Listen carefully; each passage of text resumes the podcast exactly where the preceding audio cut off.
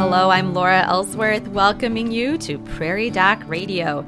This is a program of the Healing Words Foundation, a 501c3 founded by Rick and Joni Holm. We are here to answer your medical questions, so give us a call at 605 692 1430. 605 692 1430. Joining us today is Dr. Jill Kruse, ready to answer our medical questions. Dr. Kruse's specialty is family medicine.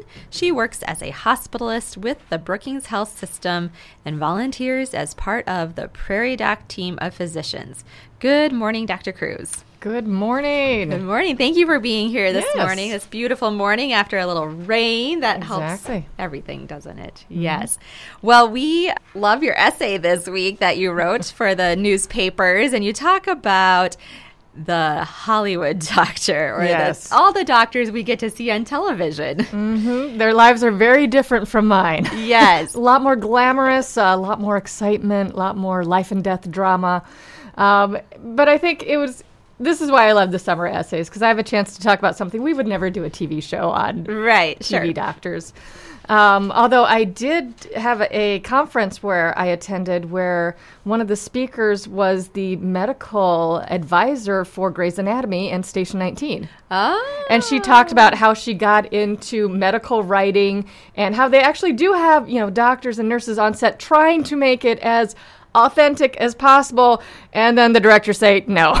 Sure, sure. so, you know, sometimes in order to uh, um, bump up the drama or make it more interesting, um, you know, things kind of get changed Sure. for TV. So, but they do actually, I, I thought that was very interesting to learn. They have actual uh, physicians on staff for their TV shows Yeah. to try to make them accurate, although there's a lot of things they get wrong. Right, right. But yeah, some of them, you know, dive into some complicated, rare diseases Mm-hmm. Yes. you might learn about. Yeah, I did learn that they have a staff of people whose job is to comb through the medical literature looking for those really odd cases Okay. that would make interesting TV. So, you That's know, a whole different way to read a medical journal. It is look looking for the the bizarre and strange and um, TV worthy. Right, right. Fascinating. You also write about in your essay how when we're watching a television show that features a doctor or a medical show on television, they rarely spend much time on their charting or the paperwork. No, because it's not interesting to watch someone sitting at a computer dictating or typing. And you know, there actually was a study done out of University of Wisconsin. Actually, one of my residency mates was the lead researcher on this, and it looked at family doctors and how much time they spent charting. For every one hour of FaceTime with patients, they spent two hours working on the chart. Um, so if you go back years ago, and this this is a new thing, basically due to federal regulations, insurance companies trying to get reimbursement. Um, the coders will look at your note and say, Did you have 10 review systems? If you only had nine, we're not going to pay. So you have to make sure you have all of these points in in order to get credit and to be able to bill appropriately for the work you did. If you didn't say it, it didn't happen, you can't get reimbursed for the work you did. So back in the old days, I, I, I've gone through medical records and pulled out a paper chart of a patient, and there was one from the 50s. It was literally a recipe card, and it had the patient's name, it had the date, it said strep throat, amoxicillin, and that was it. sure. If Which covers a lot, actually. which cover, it covers all the important parts. However, if you had a note from today for someone with strep throat and you printed it off, I guarantee you it will be six pages long. wow. Mm-hmm. Yeah. So So what is the info? What are some of those things that you are having to click through and, Yep. d- and make notes So of? all the things that the nurses are asking you, we mm-hmm. have to do a depression screen. We have to make sure we have your past medical history, your past surgical history, your family history, your smoking status. Mm-hmm. All of these things we have to have a BMI, so we need to get height and weight. There's a lot of things that we have to get on that chart. And a lot of these things get carried forward and this is where it's important for you to look at your portal and your chart to see if something got entered in error, it's going to get copy and pasted forward. So if one time you mentioned in passing, Yes, I, you know, when I jump on the trampoline, I might have little bladder leakage. All of a sudden, you've got a diagnosis of stress or urinary incontinence, and you're like, it happened once, uh, and now it's going to be replicated. So sometimes something that you may think was, you know, it's not an issue. I don't want it treated. I don't want pelvic floor therapy. This is no big deal. A doctor may have heard that and said, oh, in their review of systems, there's urinary incontinence, and that may be there. And that can get pulled forward. Or you may say something and you were wrong. You found out later, oh, grandpa didn't die of a heart attack. He died from a stroke. And now, again, that wrong information, the information in the chart's only as good as what is put in. So, very good to review your portal. And if there's something wrong, like, um, you know, they say your grandfather died of a heart attack, he died of a stroke. Fix it. We can fix it. But a lot of times, this information gets carried forward perpetually. So if it's wrong once, it's going to be wrong forever. Yeah. Because we don't have the time to put all of that information in every single time. So we just carry forward because we're required to have that information in the chart. So if you see an error, fix it because it's very easy to accidentally click the wrong box. They'll have Sure. uh, all these boxes with options and you know, you may think you're clicking on mother when you're actually the computer clicks on the one right below it and that's all of a sudden maternal aunt. Mhm. Mhm. So Yeah.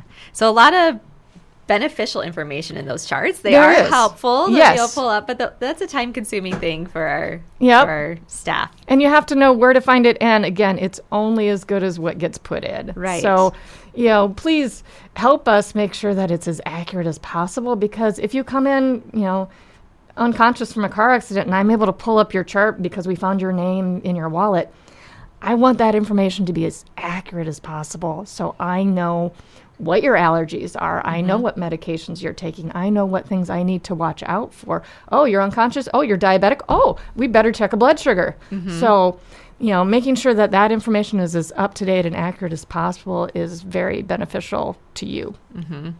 So going back to these TV doctors Yes. and movie doctors, do you do you have a favorite, Dr. Kruse? Ooh, do I have a favorite? Actually, JD from Scrubs. Oh yeah, yeah. He is my favorite. Um, when I was in residency, I did a remote rotation in Chinle, Arizona, and there was no TV reception. That's how remote we were. Okay. So we had a DVD player, and we got the first four seasons of Scrubs on DVD, and that's what we would sit around and this other uh, med students and residents and I would sit and watch Scrubs. And that one actually is out of the medical shows, it is probably the most accurate. Second is probably Doc McStuffins. Another popular Another doctor popular doctor. I love Doc McStuffins. Yeah. She is such a great example for uh, young girls out there that want to be doctors. so. Right, right. That's fun. I have heard that Scrubs is perhaps one of the more accurate. It is. It really is. Yeah. Uh, because there actually is a Dr. JD um, that is based on, and he was their medical uh, director and Ah, advisor okay. for that show. All right, gotcha. Very good. Uh, in your essay, you also mention, you know, for the most part, when we're when you're helping a phys- uh, patient out, Mm-hmm. it's not a quick, you know, five minute, thirty minute, one hour thing that can be wrapped Mm-hmm. up like in a television show, but it's a relationship that you build trust slowly. Yes. And I wish that every patient had a happy ending. And I wish that there was always a clear answer and a, oh, this moment where the skies part and the answer comes and everyone lives happily ever after. Unfortunately, that's not always the case. There's a lot of times where people are misdiagnosed. My own mother was misdiagnosed with uh, rheumatoid arthritis for five years when it was actually lupus. So, you know, doctors are human, we're fallible, we're dealing with the best information we have at the time. We're dealing with limitations of testing. We're dealing with, you know, sometimes what the patient tells me. Sometimes it is literally one word or one phrase that all of a sudden clicks, and you're like, oh, wait a minute, I have been going the complete wrong direction here. And when you say this, oh, it all of a sudden opens up in a entirely new differential. So, you know, that relationship and hearing more of the story, really listening. Um, there's a wonderful medical quote from, I believe it's uh, Dr. William Osler. It said, if you listen to the patient, they'll tell you what's wrong. So you need that relationship to listen to find out what's wrong. And, you know, do we always find it? Unfortunately, no. Mm-hmm, mm-hmm. I wish I was as good as the TV doctors. right? they, they seem to have pretty good. They have it under good- control. Yeah, yes, that's good. Well, it's time for us to go to our first break. We thank you for listening to Prairie Doc Radio on KBRK and on our podcast. Call us now at 605 692 1430 with any medical questions you would like us to address. We will return following this informative message from the Avera Medical Group. The grass is growing, and that means it's time to mow. Please remember these safety measures to protect your health. Wear goggles, hearing protection, gloves, and long pants. Always wear sturdy closed toed shoes while mowing the lawn. Do not drink alcohol or use other substances before or while using your lawnmower. Do not remove safety devices or guards on the mower and never insert hands or feet into the mower to remove grass or debris. Parents, teach these safety measures to your children. This safety tip is brought to you by the Avera Medical Group Brookings, 697 9500. Welcome back to Prairie Doc Radio. I'm Laura Ellsworth, and Prairie Doc physician Jill Kruse is here to answer our medical questions. Give us a call at 605 692 1430. 605 692 1430. Here in the summer months, we get to revisit some of our shows from earlier in the year. Dr. Kruse, this week on our Prairie Doc television program, we'll be revisiting your show on sleep apnea. Tell us more about that. Yes, actually, it was one of my favorite shows. Two great guests on that that are very good friends of mine, Dr. Uh, Mike Pietola from Yankton and uh, Dr. Jeffrey Boyle from Avera. Um, I know them both really well. We had a lot of really good questions coming in. Sleep apnea is such a common thing, and um, there's lots of different treatments for it, and people really need to know how much your sleep affects your health. I mean, it's very hard to have. Um, a good waking life if you don't have a good sleeping life. So if you're not getting well rested, um, it's very hard to stay healthy. One of the things I really appreciate about this show were some of the demonstrations with the Rollins, the pre recorded Yes. segments. So there was a great demonstration of the machines. Uh, so if you don't have a machine, but you hear about them because they are, it seems very common. A lot of people are using these machines, but you haven't seen one yourself. Uh, you get a great illustration of seeing how they work and different Yes. um, The mask masks, type yes, styles. Because most people think sleep apnea, they think fighter jet mask like Maverick and Top Gun. That is not the only mask we have for sleep apnea. When it first came out, yes, that was you know 20 years ago. That was pretty much your option. Sure. but there's a lot of different options for that. And then for people that can't tolerate. um, there are uh, certain procedures. Um, if you have mild sleep apnea, there's kind of a, a jaw device uh, that your uh, dentist or um, can uh, create for you that kind of pulls the jaw forward, that pulls the tongue forward. Mm-hmm. That works for very mild sleep apnea. Bad sleep apnea, not so much. Mm-hmm. And then there's also what's called the Inspire device, which is done by ear, nose, and throat. Again, it's it's an implanted device that kind of helps make that palate rise up so it doesn't collapse down and cause the blockage with sleep apnea. So, you know, the gold standard is still the CPAP machine, mm-hmm. but if those aren't an option, a lot of people can't tolerate them. There are other options for treatment. So remind us what we're trying to accomplish with these machines is to keep the airway open. Keep the airway open, keep your breathing. Okay. Yep. And getting that oxygen flow. Because if we're not getting the proper Yes, air, we're not getting oxygen we need. exactly. Imagine, um, you know, some people they'll t- take a um, what's called an apnea hypopnea index. So how many times per minute do you stop breathing? And some people, I've seen it as bad as 50. Fif- think about it. How many seconds are in a minute? Yeah, yeah, yeah, 60. yeah. If you're stopping breathing 50 times, that means you're really not getting any air. Sure. Mm-hmm. mm-hmm. So imagine holding your breath for, you know, 50 seconds every minute and getting anything done. Right, right. Yes. One of the other things they do really well on the show is also explain what happens in a sleep study. Yes. And how those work. And so I think that's really helpful information too. If you're someone who's thinking I might need to do this or I want to learn more about it, uh, you can kind of see that all Yes. in there. And a lot of people think, well, oh, I don't want to go to a sleep lab. That's going to be weird. I'm going to be hooked up to all these wires. How am I going to sleep? Speaking from personal experience, I have had two sleep studies. Okay. I had some of the best sleep of my life in the Oh, sleep lab. Yeah. it, it was very crazy. And um, also having that, um, you know, at the end of the next morning, they came in and the tech said, How long do you think it took you to fall asleep? And I looked her dead in the eye. I said, This is where I tell you it took me an hour and you tell me five minutes. And she's like, Yeah, closer to four. Oh wow. So Yes. sleep misperception is a huge thing because your body will fall asleep and then you can wake up. Uh, Time perception is really weird when you're sleeping. So a lot of people that say I was up all night. If we hooked you up to sleep, you might actually not, but you may be waking up frequently, and that's why you're not feeling rested. Yeah. So Tell us more about the different cycles of sleep or the different kind of stages of sleep and how how that works. Yep. So there are four different stages uh, from very light stage um, one sleep down to REM sleep, dream sleep. And you kind of cycle between these different stages. And if you're not getting deep, you know, it takes time to pass from each stage, about 20 minutes or so. So if you're waking up with that sleep apnea and you're just stuck in stage one, that superficial light sleep, you're not getting good restorative sleep. You're not getting dreams. You're not. Um, and we still don't know why people need to dream, but we know we need to dream. That Okay. dreaming is important.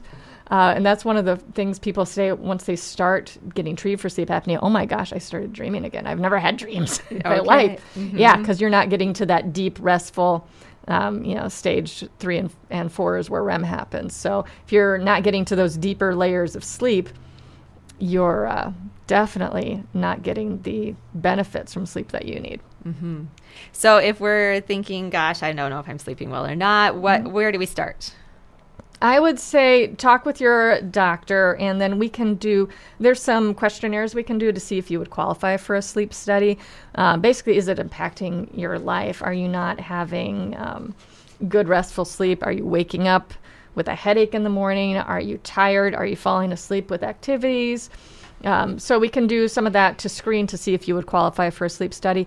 If it's mild, a lot of times we can even do these sleep studies at home in your own home with kind of some take-home equipment that you use, where we just kind of hook up two straps to your chest and a little prongs under your nose and a little probe on your finger, and that will get us 90% of the information you would get in an actual sleep lab, minus the little probes on the head that get your brain waves. Gotcha. So there's o- options to There's do it from options. home too if mm-hmm. you're not comfortable going in. Very Exactly. good.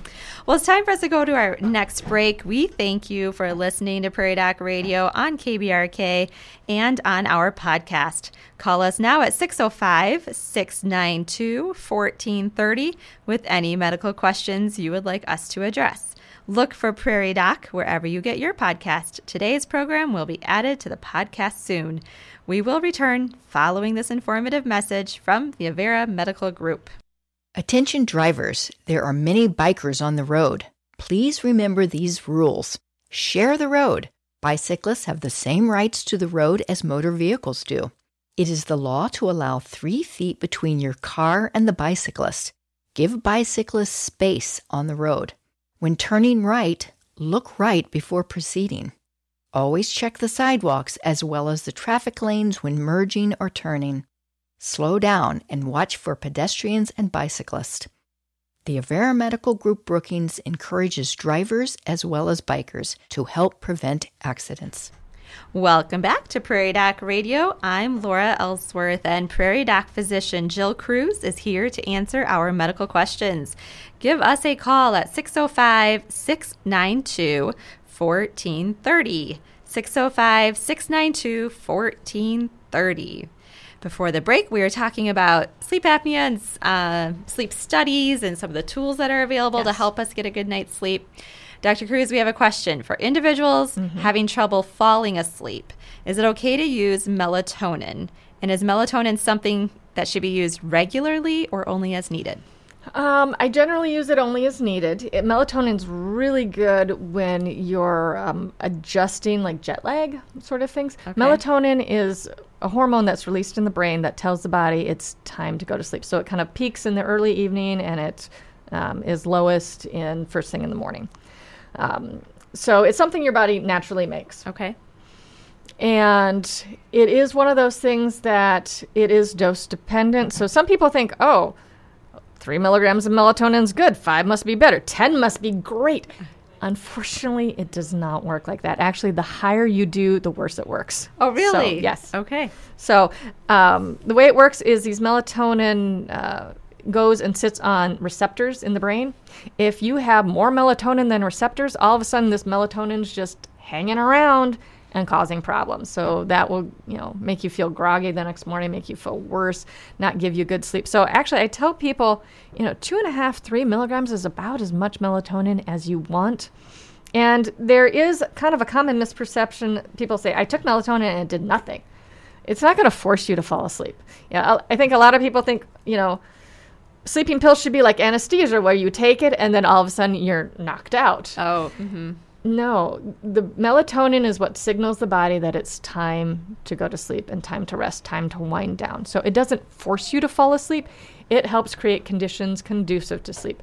Now, if you're doing what we call poor sleep hygiene, you're going to undo everything that the melatonin's trying to do. Mm-hmm. So, you know, looking at your phone, and that's something I'm terribly guilty of myself. You know, don't look at your phone an hour before going to bed because that blue light um, definitely, again, triggers the brain to think, hey, it's still daytime. It's not nighttime. It's not time to go to sleep.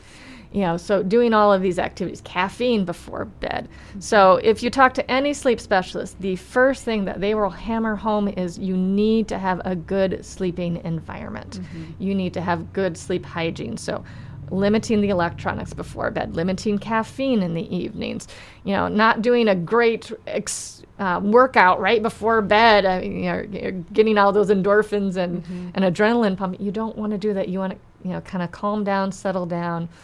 Um, and then if you're tossing and turning in the bed, the worst thing you can do is toss and turn in bed. If you're there and not sleeping and it's not working, get up and get out of bed mm. do something somewhere else. You want your brain to associate bed as the place that you sleep. Mm-hmm. So if you're just laying there tossing and turning, it kind of turns into the self fulfilling prophecy of, yep, this is the place I toss and turn and I don't get any sleep. So if it's not working, get up, go, you know, drink a warm glass of milk. There actually is some medical research that that does help a oh, little. Okay. Um, you know, and then if those things, if you're not doing the sleep hygiene, that does fix it a good portion of the time, um, then talk with your doctor. I'm not a big fan of Ambien or any of the benzodiazepines because they can become very addictive and they do have lots of side effects, mm-hmm. and you mm-hmm. can become dependent on them very easily ask any doctor, they will have tons of stories of patients doing weird things on Ambien. Mm-hmm. Um, sleep eating, sleep walking, sleep Amazon shopping. Oh boy, maybe on Prime wouldn't sounds, be so bad. but, dangerous. but yes, I, I have had people that say, "Oh my gosh, all of a sudden, all these boxes showed up on my, you know." porch that I did not order and they looked in there yep sure enough ordered it at three in the morning after they took some Ambien oh wow so mm-hmm. you know these medications are not without um, concerns. Mm-hmm. So you know, they shouldn't be a first resort; they should be a last resort. So the biggest thing is, you know, work on what is keeping you up. Is it stress? Is it you know, are you anxious about something? Uh, is stuff just? A lot of people say, "I just can't get this stuff out of my head." Write it down. Mm-hmm. Write it down so your brain can let it go. Because when you're ruminating on something, it's your brain trying to put it on permanent memory so you don't forget it. Mm-hmm. If you write it down, brain's like, you know what? I don't have to remember this anymore. It, It's it's taken care of. So, you know, that would be a good way to if you can't sleep, just journal. Write mm-hmm. write about what's keeping you up. Mm-hmm. You know, um, meditate, prayer. I mean, all of those things are good ways to help wind you down and get ready, rather than you know trying to expect a pill to do all of this. Mm-hmm. So. You know, let's get to the root of it, not just put a band aid on the situation amazing how little effort might and you a just little. maybe don't even think about it right but like mm-hmm. yeah what what are my sleep habits mm-hmm. and are they mm-hmm. helping me be successful or not right we, we talk about this with babies you know mm-hmm. you have to have a routine you have to mm-hmm. put them in bed at the same time you have to get them up at the same time why does that work for my toddlers and not for me it, right. it i'm we're all still just giant toddlers running around when it comes to sleep we get cranky when we're not tired we need good sleep hygiene, and we need a routine. Yep. Very good. Well, it's time for us to go to our final break. We thank you for listening to Prairie Doc Radio on KBRK and on our podcast. We will return following this informative message from the Avera Medical Group. Be aware, with warmer weather, you may find ticks. Ticks live in grassy, bushy, or wooded areas. Spending time outside walking your dog, camping, gardening, or hunting can bring you in close contact with ticks. To prevent ticks from attaching, treat your clothes and gear with products containing 0.5% permethrin. Permethrin can be used to treat boots, clothing, and camping gear and remains protective through several washings. This message is brought to you by the Avera Medical Group Brookings. Welcome back to Prairie Doc Radio. I'm Laura Ellsworth, and Prairie Doc physician Jill Kruse is here to answer our medical questions. If we have a few minutes left, if you want to give us a call at 605 692 1430. Dr. Kruse, I wanted to ask you I think it was last week we were seeing in the news that uh, a new Alzheimer's medication has had approval, Approval, F- yes. FDA approval, I believe. Um, tell us more about that and, and what that means. Yep. So this is the first new medication for Alzheimer's in a while, mm-hmm. um, and this one is a little bit different than the other ones. It is an IV injection, so it needs to be given, you know, in the clinic or an infusion center. It's every two weeks, which is not the most convenient thing. Sure. Obviously new, so insurance approval will be might be a, a big hurdle as well with things. But what it does is it focuses on the amyloid plaques, which is what we believe is the cause of Alzheimer's dementia. So this is just for Alzheimer's. It's not for you know multi-infarct dementia, Lewy body dementia, um, you know dementia related with Parkinson's, just Alzheimer's dementia. But that is by and far the most common type of dementia. And again, like the other dementia medications, it doesn't reverse damage that's already there. It just slows the formation of new plaque. Um, and it so you won't get back what you've already lost, but it will slow the progression, which the current medications out now also just slow progression. So um, they did do a test against uh, placebo, and after 18 months, there was a 27% slower rate of decline with the new medication compared. So, is it life changing? If it keeps you out of the nursing home for an extra year or 2 mm-hmm. maybe.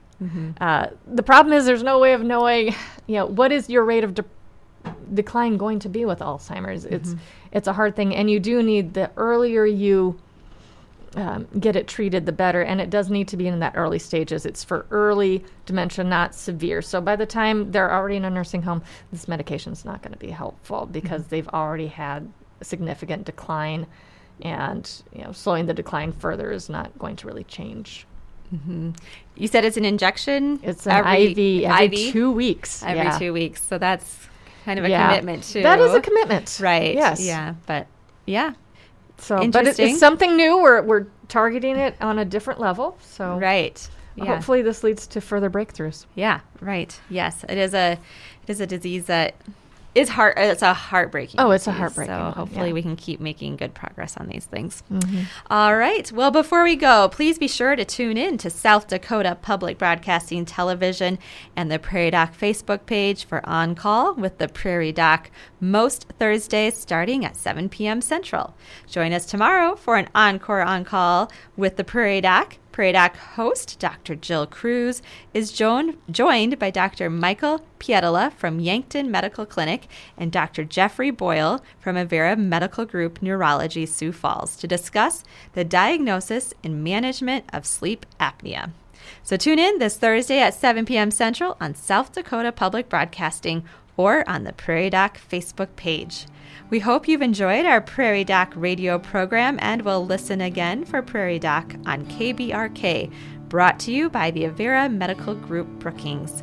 Please follow the Prairie Doc on Facebook and YouTube. For free and easy access to the entire Prairie Doc library, visit www.prairiedoc.org and look for Prairie Doc wherever you find your podcast. My thanks to Dr. Jill Kruse for joining us today. And as Dr. Holm would say, Stay healthy out there, people.